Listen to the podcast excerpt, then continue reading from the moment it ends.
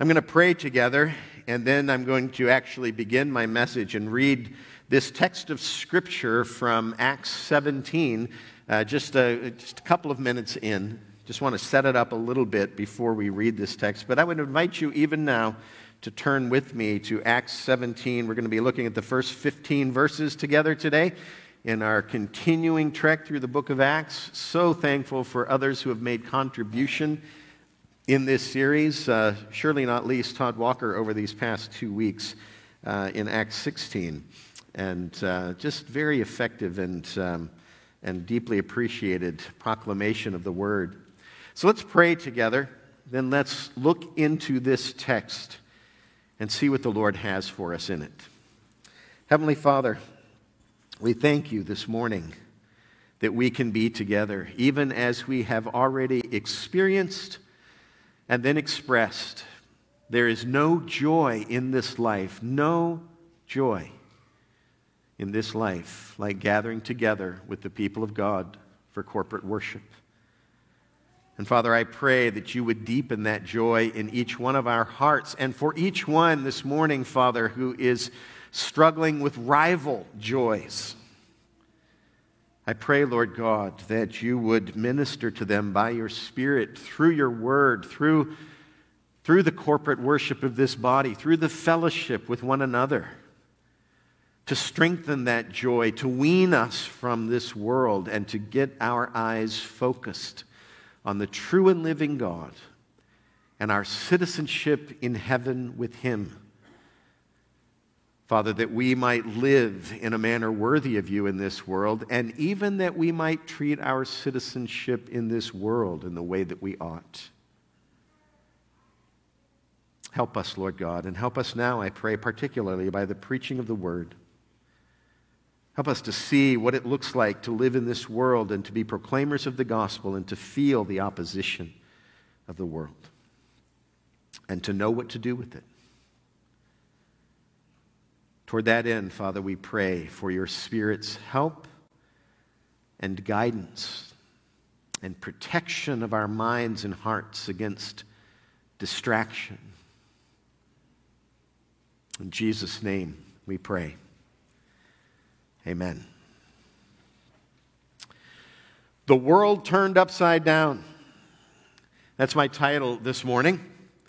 This generation will recognize that title as the stirring song sung in Hamilton, celebrating and reflecting on the victory of the colonial army in the siege of Yorktown, 1781. Actually, that siege probably began this coming week in 1781 and continued on into the month of October. In that musical, that rendition in the first act of the world turned upside down as the colonial army realized that they had won this war and won independence.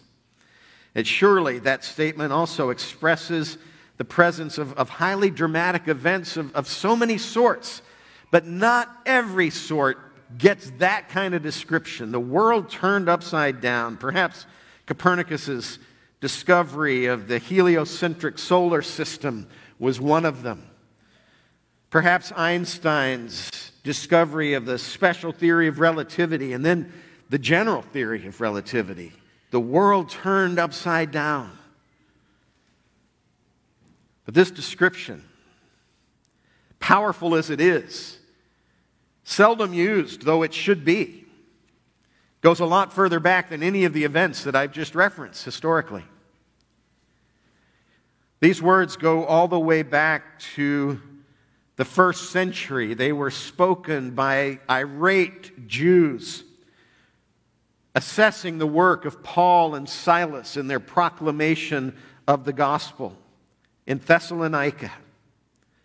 Let's look at Acts 17 and hear how they used it. And also recognize the amazing work that was going on through the missionary teams in those days. Acts chapter 17, beginning at verse 1 and reading through verse 15. Listen now to the word of the Lord. Now, when they had passed through Amphipolis and Apollonia, they came to Thessalonica, where there was a synagogue of the Jews. And Paul went in, and as was his custom, and on three Sabbath days he reasoned with them from the Scriptures, explaining and proving that it was necessary for the Christ to suffer and to rise from the dead, and saying, This Jesus, whom I proclaim to you, is the Christ. And some of them were persuaded and joined Paul and Silas, as did a great many of the devout Greeks and not a few of the leading women. But the Jews were jealous, and taking some wicked men of the rabble, they formed a mob, set the city in an uproar, and attacked the house of Jason, seeking to bring them out to the crowd. And when they could not find them, they dragged Jason and some of the brothers before the city authorities. These men have turned the world upside down, have come here also. And Jason has received them. And they are acting against the decrees of Caesar, saying that there is another king, Jesus. And the people in the, and the city authorities were disturbed when they heard these things. And when they had taken money as security from Jason and the rest, they let them go. The brothers immediately sent Paul and Silas away by night to Berea, and when they arrived, they went into the Jewish synagogue. Now, these Jews were more noble than those in Thessalonica. They received the word with all eagerness, examining the scriptures daily to see if these things were so. Many of them, therefore, believed, with not a few Greek women of high standing as well as men.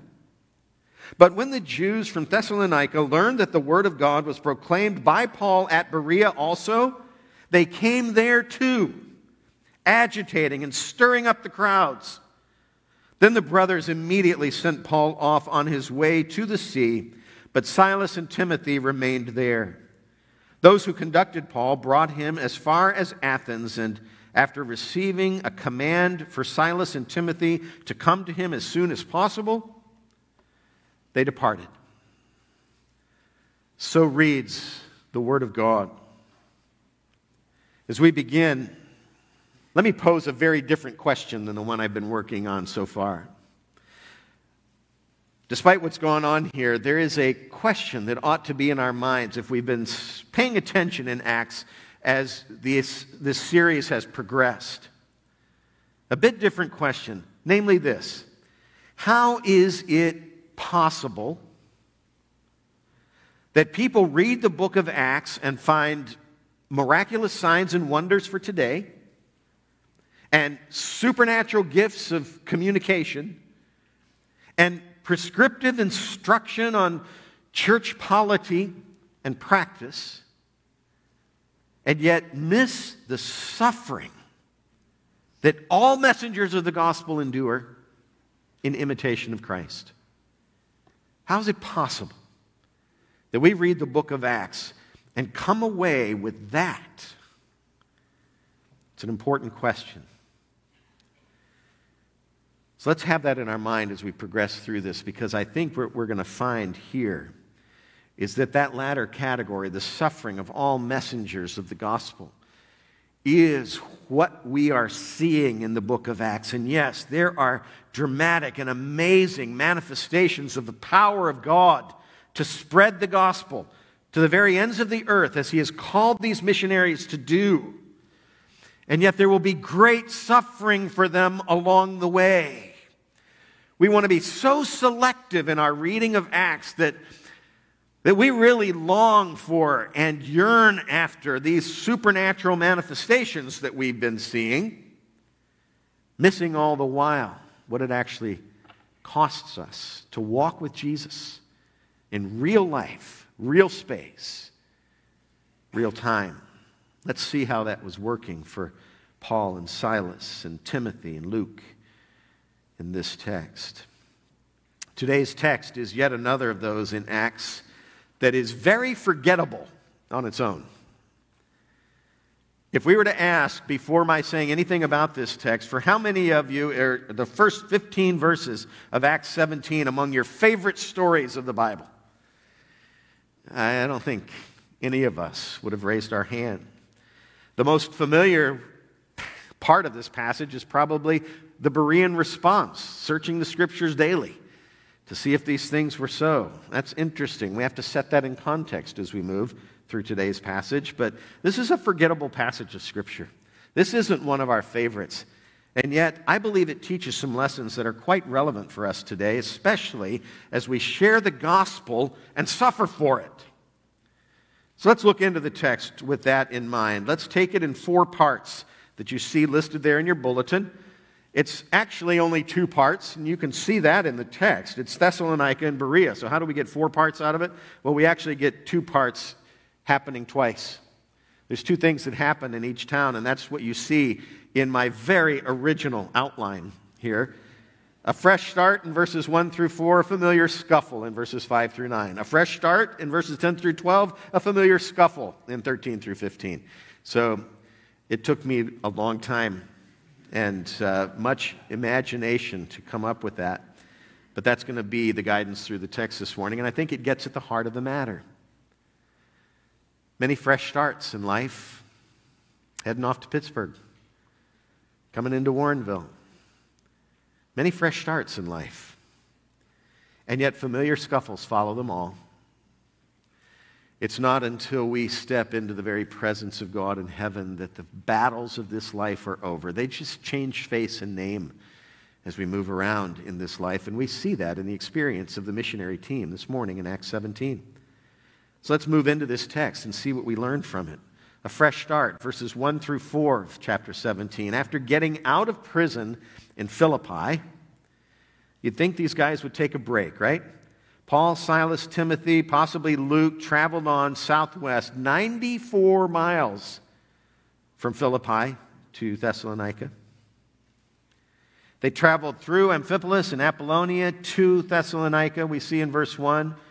It's the, the city's the capital of the Macedonian area, the Roman Empire at that time. Unlike Philippi, there was a Jewish synagogue here.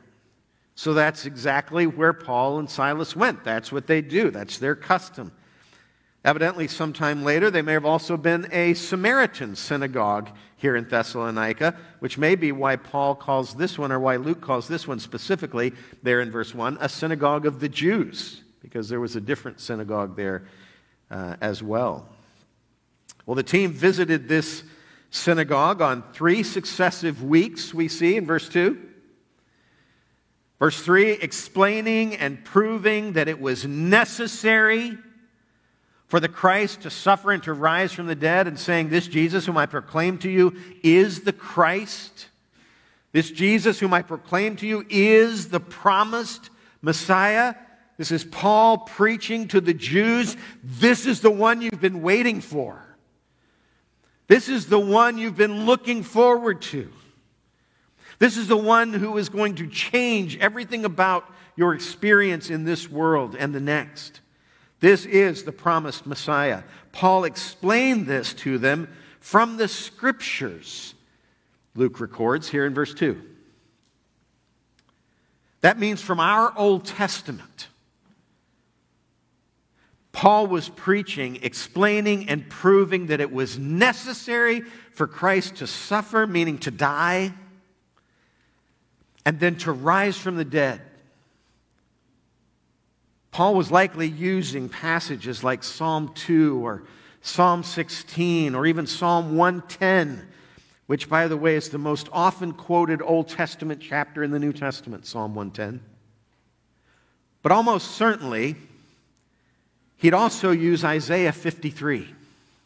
Isaiah 53. And as he did, he would identify then the suffering servant in that passage as the Christ, as the Messiah. Israel would have thought of that suffering servant as being themselves, that they were the ones suffering, and they were the ones through whom salvation would be poured out to the world. In different places, it's hard to know in those four servant songs who is actually being talked about. Is it an individual or is it a group? Is it the nation? Paul would have been explaining, no, this, this is the Christ. This is the Messiah. Wouldn't you have loved to heard him, to have heard him make that point? I would love to have heard the preaching of Paul there in Thessalonica, proving that it was necessary for Jesus to die and rise again in order for the fulfillment of God's promises to be realized. Turn with me, if you would, just for a moment. Keep your finger in Acts 17, but flip over to Isaiah 53 for just a moment. And if you're using a phone, just flip over there. I know you can't stick your finger anywhere in there, so hopefully it has a memory. Hopefully you have a memory. it's page 614 in your Pew Bible, by the way, if you need that. Surely, Paul would have zeroed in on verse 10 in Isaiah 53, and that's the one I want you to just have open in front of you while we talk about it for a minute here. Because such an important point. We can think that the resurrection isn't mentioned anywhere in the Old Testament. We can think that it was murky and unclear that, that the Messiah would have to suffer and die. But there are familiar passages a little earlier in Isaiah 53 that say it express, expressly Surely he has borne our griefs. Surely he has carried our sorrows. But when you get here to verse 10, look at that. It was the will of the Lord to crush him. What you're told there is that the death of Christ was not just necessary, but it was God's will to crush him. This is God, Yahweh, fulfilling God's plan. His purpose is being realized in the crushing of the servant, whom Paul would say is the Messiah. He put him to grief. So the crucifixion was not just the will of God, it was the work of God, the active work of God. He put him to grief. When his soul makes an offering for guilt, which, by the way, is just what Jesus' sacrifice was. If we could have a whole message on this text, that's what we would dig into. This, this sacrifice of Jesus being a guilt offering. And if we dipped back into Leviticus 5 and Leviticus 6, what we would see there is that the very characteristic of the guilt offering is a meticulous matching between the offense and the cure. So when Isaiah records the words here and he says, with his soul, he makes an offering for guilt. He's tying that in with Israel's understanding of a guilt offering and saying it's the will of God to crush him. It's the work of God to crush him. And what he's doing in that crushing is making a specific, meticulous sacrifice for the sins of all who believe. All of that packed into one verse of Isaiah 53, and not the one we would routinely note, but surely one that Paul would pick up on. Just what Jesus' sacrifice was a meticulous, exact remedy for the sin of all who believe. And there I am quoting a, a, commentator, respected commentator on the book of Isaiah. He shall see his offspring, is the next thing we read in this text. Meaning, essentially, this is going to produce fruit. This sacrifice that he has made for the guilt of sinners is going to reconcile them to God. It's going to produce fruit. He shall see his offspring. A connection is drawn to Hebrews chapter 2, verse 10. He will bring many sons to glory. He shall prolong his days. There's the resurrection. He shall live on. He shall be raised. The will of the Lord shall prosper in his hand, we read here. He'll accomplish the will of the Lord. The will of the Lord is to crush him and to produce many sons for his glory through the sacrifice of this servant. He'll accomplish the will of the Lord. It will prosper in his hands. He will enact it, he will finish it. As Paul stated it to the Romans in Romans chapter 8, he was delivered up for our trespasses and raised for our justification. That's what Paul's preaching in the Thessalonian synagogue. It was necessary for the Christ to suffer and to rise from the dead. The Word of God promised it. And it was absolutely necessary for our salvation. This was precisely the will and the work of God according to the scriptures. That's verse 2. Verse 4 And this work was now bearing fruit right here in Thessalonica. Some of those sons raised up for glory were coming from this town. Three weeks of ministry, it would appear. For all practical purposes, it appears as though Paul and Silas were in Thessalonica for three weeks. And the Thessalonian church that is praised so highly in 1st and 2nd Thessalonians. These Macedonians whose heart for the gospel was so great that they gave sacrificially even beyond their means to meet the needs of the suffering church in Judea. This group that sounds like mature believers resulted from three weeks of ministry by Paul and Silas, and then the work of the Spirit and the follow up visits that we'll see about even as this text progresses. It was bearing fruit there in Thessalonica, verse 4. Some of them were persuaded to join Paul and Silas as did a great many of the devout Greeks and not a few of the leading women. This may refer to women from the upper class economically, or it might be the wives of, of political leaders or business leaders in the city, but influential women. Seems to be a theme in this text, too. We'll come back to that in just a few minutes. So there's the fresh start. The work of God being done through the missionaries and the saving of souls there in Thessalonica. But then comes a familiar scuffle. Again, provoked to jealousy, likely by the Gentiles' conversion to what they perceive to be a distortion of their religion. These Jews. The Jews there in Thessalonica, in verse 5, set all the city in an uproar and assaulted the house of Jason, where we see in verse 7 is where the team was staying. They didn't just pick him randomly. This was the man offering hospitality to the team. And then we read there in verse 5 taking some wicked men of the rabble. That's a funny description, isn't it? They hired some thugs, is what it means. But you are never going to surpass the description of the King James Version here in verse 5 of Acts chapter 17 certain wicked men of the rabble. That's how ESV does it. King James translates this certain lewd fellows of the baser sort.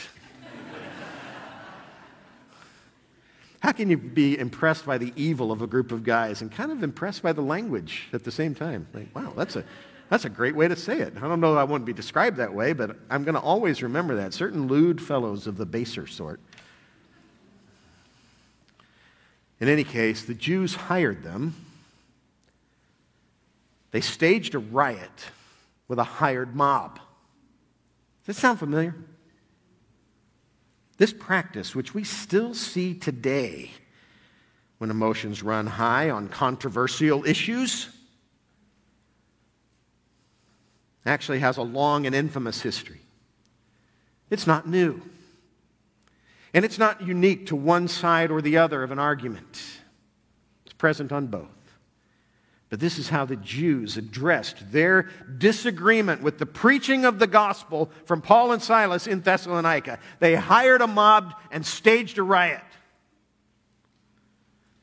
The mob rushed Jason's house, we're told in verse 5, but didn't find Paul and Silas there, verse 6. So they dragged Jason and some of the other Christians before the authorities, verse 6. They did all that instead. Look at the end of verse 6, and here it is. These men who have turned the world upside down have come here also. These guys are famous for undercutting Jewish faith, or so the Jews perceived. These men who have turned the world upside down have come here also. That's quite an accusation. And Jason's complicity with the team which came in the form of his offering hospitality to them, resulted in his house getting stormed by this mob. And as a result of that, in the eyes of these folks, these Jews, it should be viewed as treason against Rome. That's what you see in verse 7. Jason has received them, and they are all acting against the decrees of Caesar, saying there is another king, Jesus. This is sedition. This is the worst you can have in a civilized society rebellion against the government and the naming of a new king. And for a time, it did turn the world upside down right there in Thessalonica. It threw the whole city into turmoil. Verse 5, you see it again in verse 8.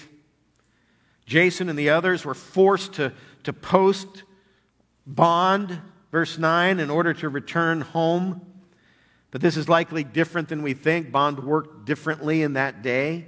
It wasn't posting bond to make sure that they would show up for their court appearance as though they were accused of something. This meant that Jason and the rest had put up security to ensure that Paul and Silas would cause no more trouble there in Thessalonica, meaning that they had to leave the city quietly and never return. And if that happened, then Jason and the brothers would get their deposit back. The bond worked that way in this situation. So if the team didn't leave town, Jason and the rest would forfeit their bond. Or if the team came back to town sometime later. Jason and the others would forfeit their bond.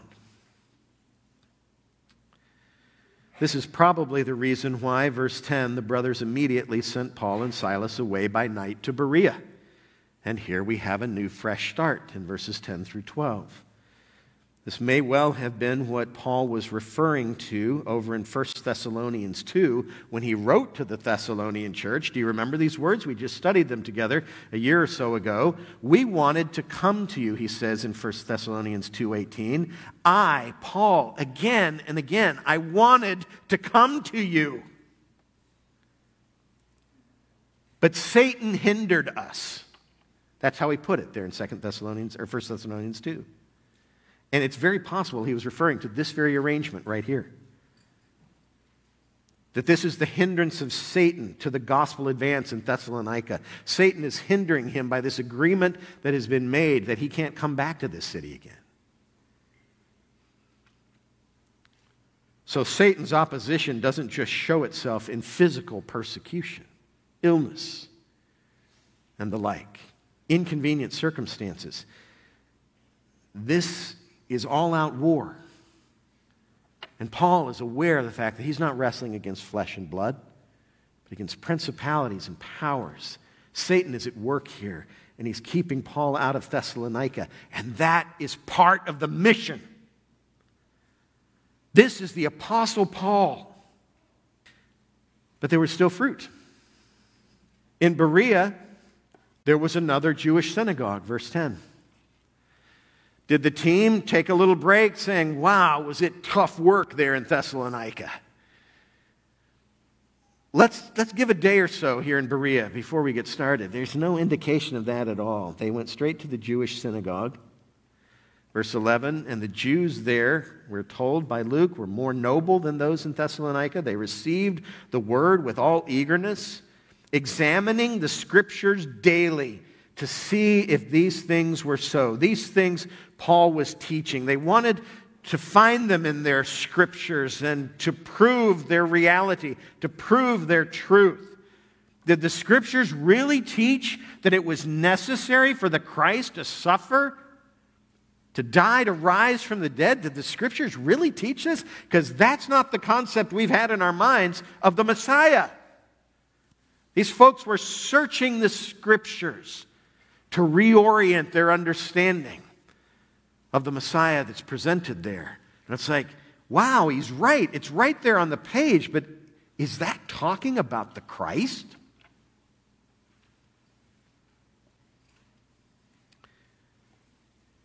Did the scriptures point to the fact that Jesus, whom Paul proclaimed, is the Christ?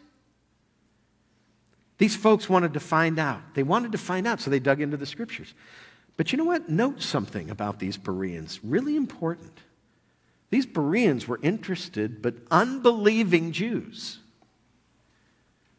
Interested but unbelieving Jews, not what we often think. I don't know how many Sunday school classes there must be across America in evangelical churches called the Bereans.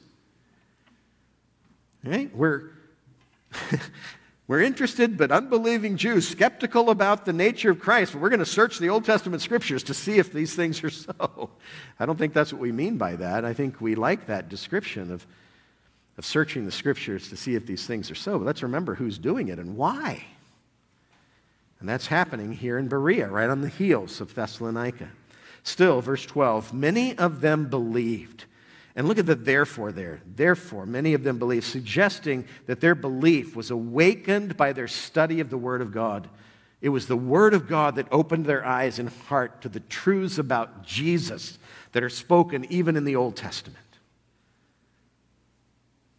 And again, with not a few Greek women of high standing, as well as men, Luke records here the conversion of affluent and influential women seems not only to be a fact in this Greek world, but it seems to be a fact that's really worthy of note for Luke.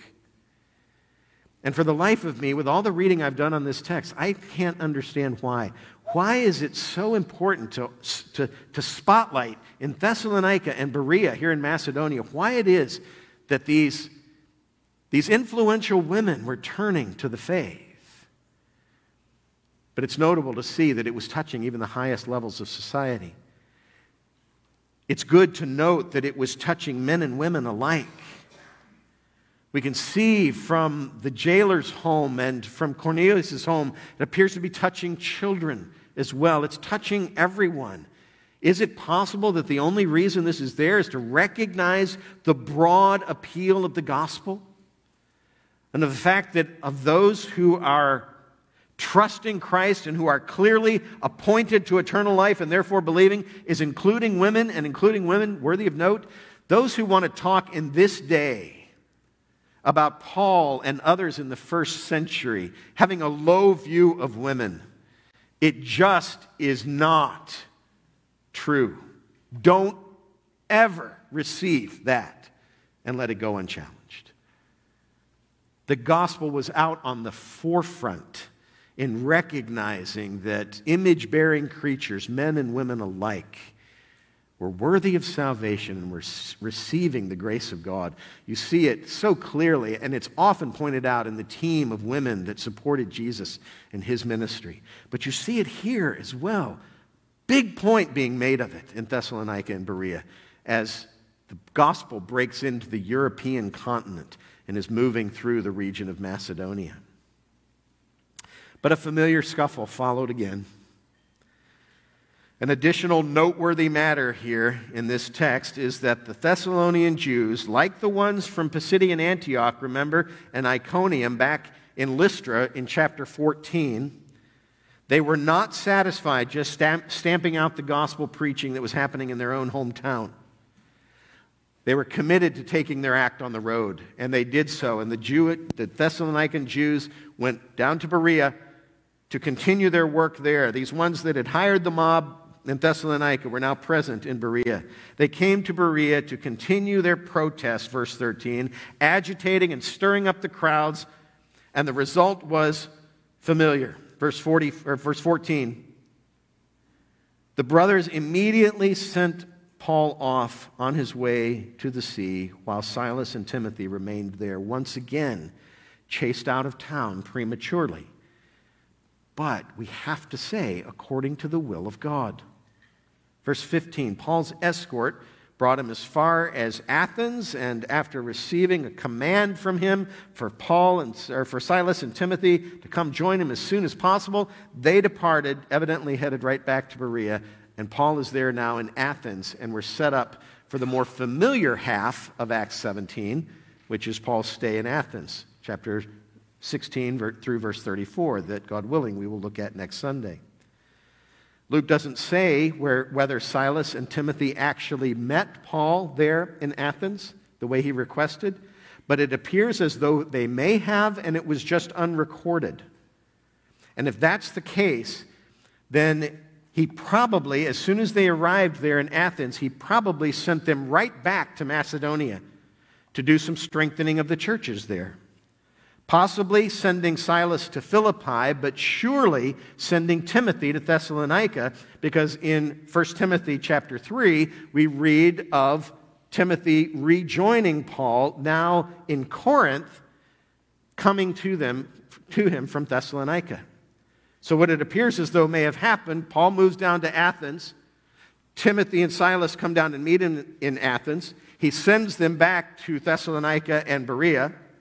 He moves on to Corinth, and then while he's in Corinth, they return to him again. That would suggest then that the reference in 1 Thessalonians 6 and the reference over in Acts chapter 18 to Silas and Timothy rejoining Paul were actually the same event. And there was some sending and receiving in between those two. You don't need to keep all of that straight in your mind, but it's interesting at times to get the travel log and understand what was going on here. In any case, if you wanted to write down something and look at it later, the, the joining of Timothy to Paul in 1 Thessalonians 6 is probably the same event as Tim, uh, Timothy and Silas joining Paul in Acts 18, verse 5. That said, what relevant lessons does this passage hold for us today as we face suffering in our gospel witness? There's the question we want to ask. What relevant lessons? We said earlier this morning, probably nobody's favorite passage, but some relevant lessons here. Well, which relevant lessons do we want to hear that might be of help to us as we face suffering in our own gospel witness? I want to give you three quick lessons from this text. First of all, the Word of God remains central and prominent in our gospel witness, even when our culture is opposed to it the Word of God remains central and prominent in our gospel witness, even when our culture is opposed to it. Think of Paul. He had a divine calling on his life. No doubt about that. Acts 9 depicts it. It's repeated twice more later in the book of Acts. He had a divine call on his life. He had access to supernatural guidance through Silas, whom we find out in chapter 15, verse 32, is a prophet. So, Paul has a supernatural call in his life. He has access to supernatural guidance. He also has all of the argument and experience that he has amassed over the many years of his ministry. And we're way down the line at this point. We're in the 50s, so 20 years or so after the beginning of the church. Paul has all of that. And what is he doing? He is still in the synagogue, verse 2, reasoning, explaining, proving, proclaiming the Word of God. He never moved away from it. It was always central in what he was doing, no matter the type of opposition that he faced. And when it brought opposition, even to the point where he and Silas had to flee away by night a couple of times in this text. They didn't move off this message. They didn't leave the Word of God behind. The Word of God remained central in their ministry. They didn't apologize for it. They didn't back away from it. They didn't soften it. They didn't try to acclimate it to the situation that was going on. They worked on how to communicate it clearly, which is always a challenge. But they never moved away from the Word of God. The Word of God remained central. And the Jews in Berea there received it with all eagerness. You will run into some unbelievers at times who, who receive it just that way.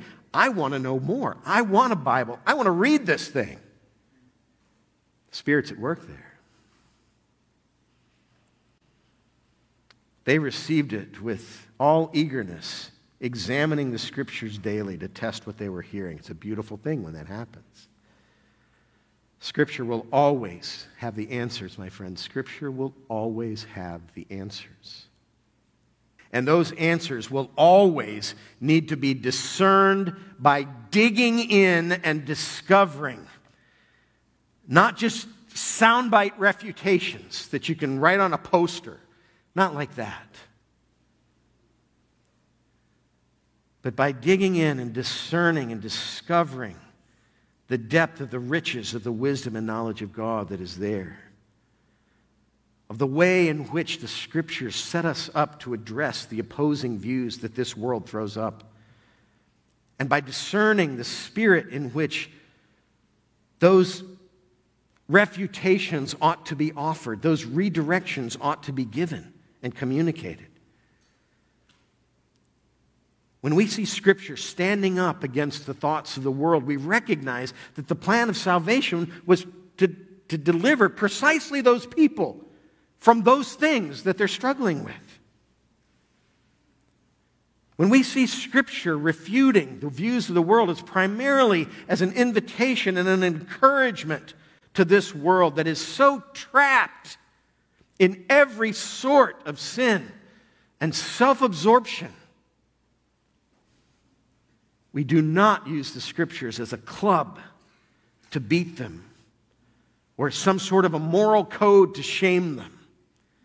We use it as an invitation to call them to proclaim the truth. That's what we see in Paul. In the next city here on this tour, Athens, verses 16 to 34, Paul will show us just how to do this.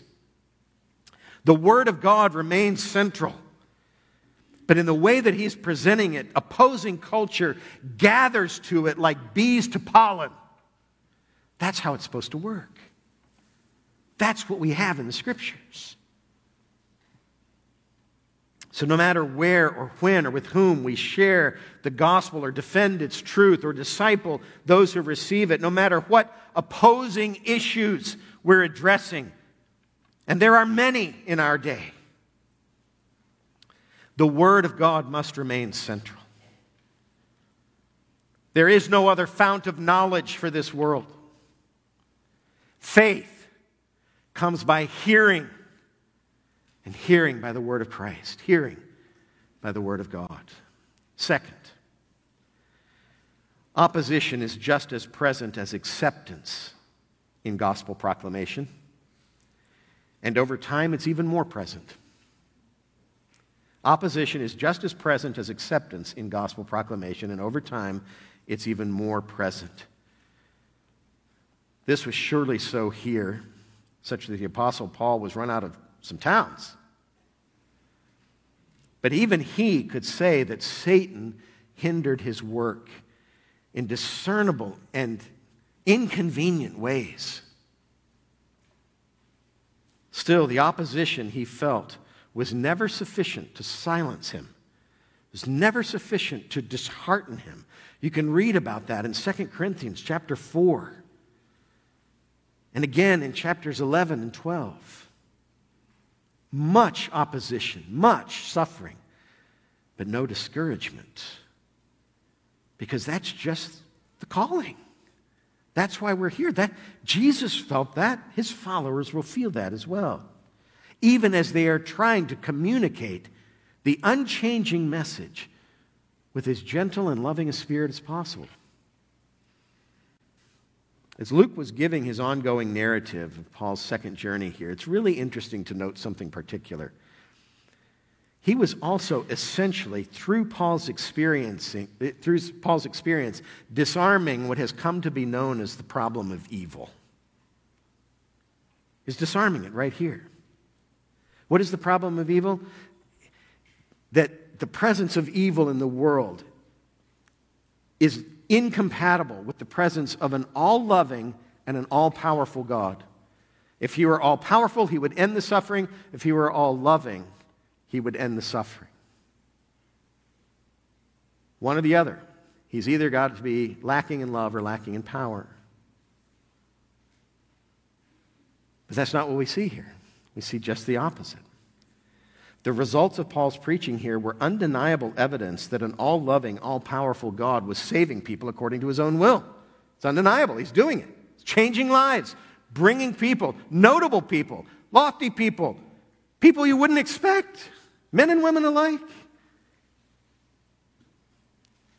An all powerful, all loving God is saving people right here in the midst of a broken and fallen world. Yet, his own chosen messengers carrying that message were enduring great pain and persecution all along the way, just as Jesus said they would. Just as he explained again, not only as he was on the earth himself preaching and teaching, but right here in Acts 9 in Paul's conversion testimony. I'll show him how much he must suffer for my name's sake. There's a message for us.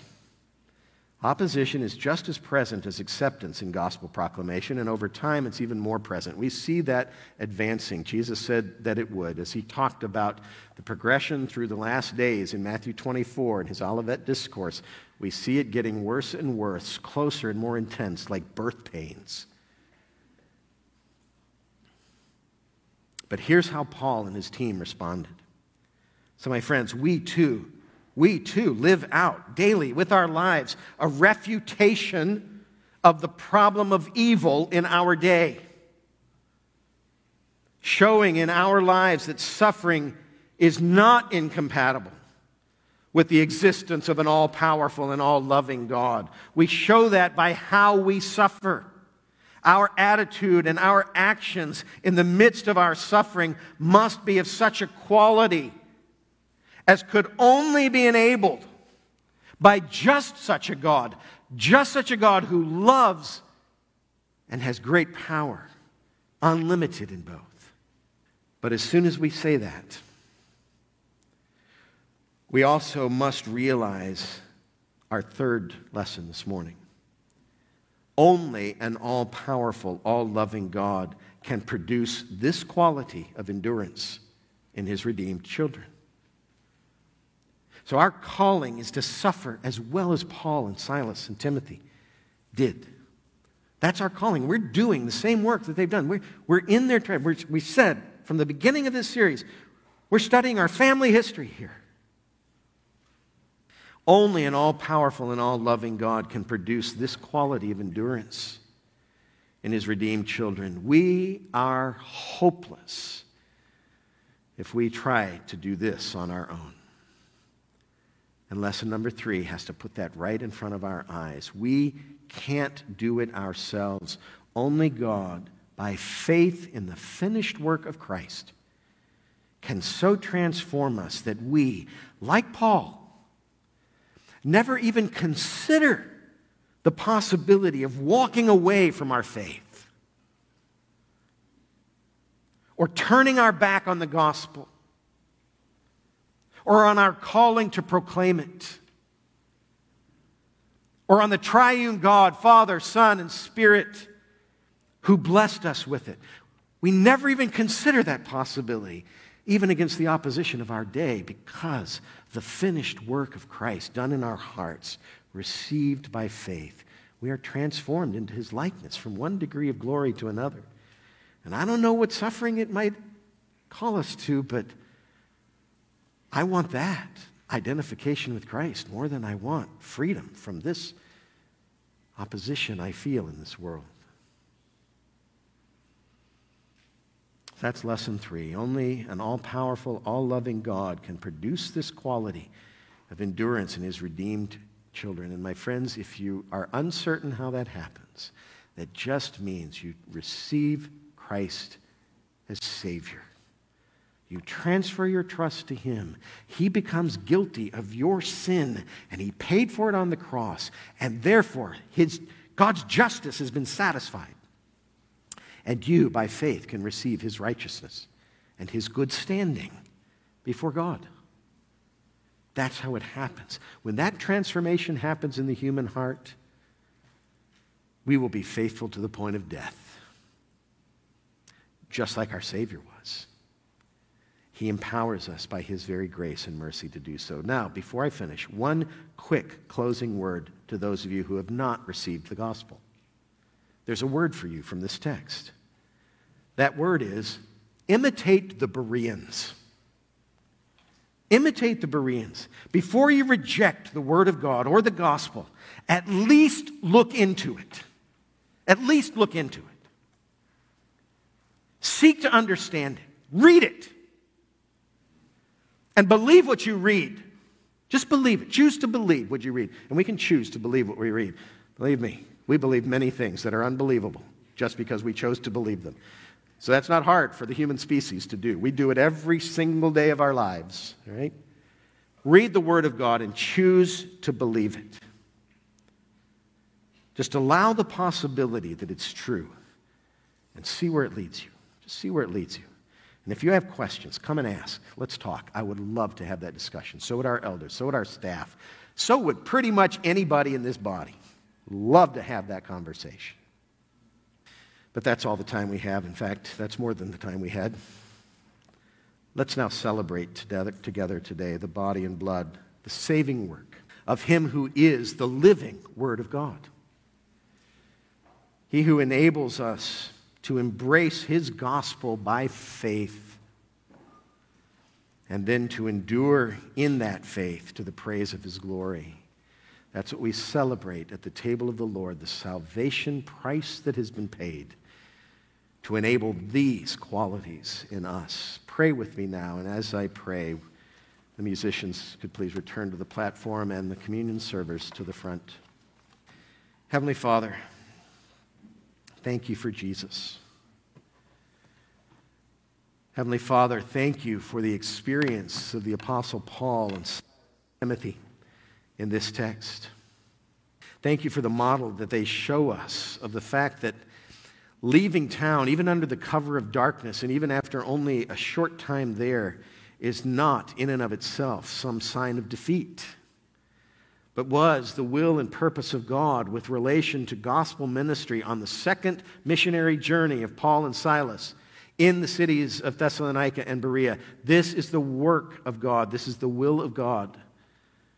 And they have fulfilled that to the praise of your glory. Help us, Lord God, in our day to stand firm and confident on the truths of the gospel, the truths of the Word of God, even if it means suffering. And help us, Father, not to turn into ones who answer with bitterness and resentment using snippets of the Word but ones who actually proclaim the truths of the word in the liberating way in which they are given to us there. In the powerful name of Jesus, we pray. Amen.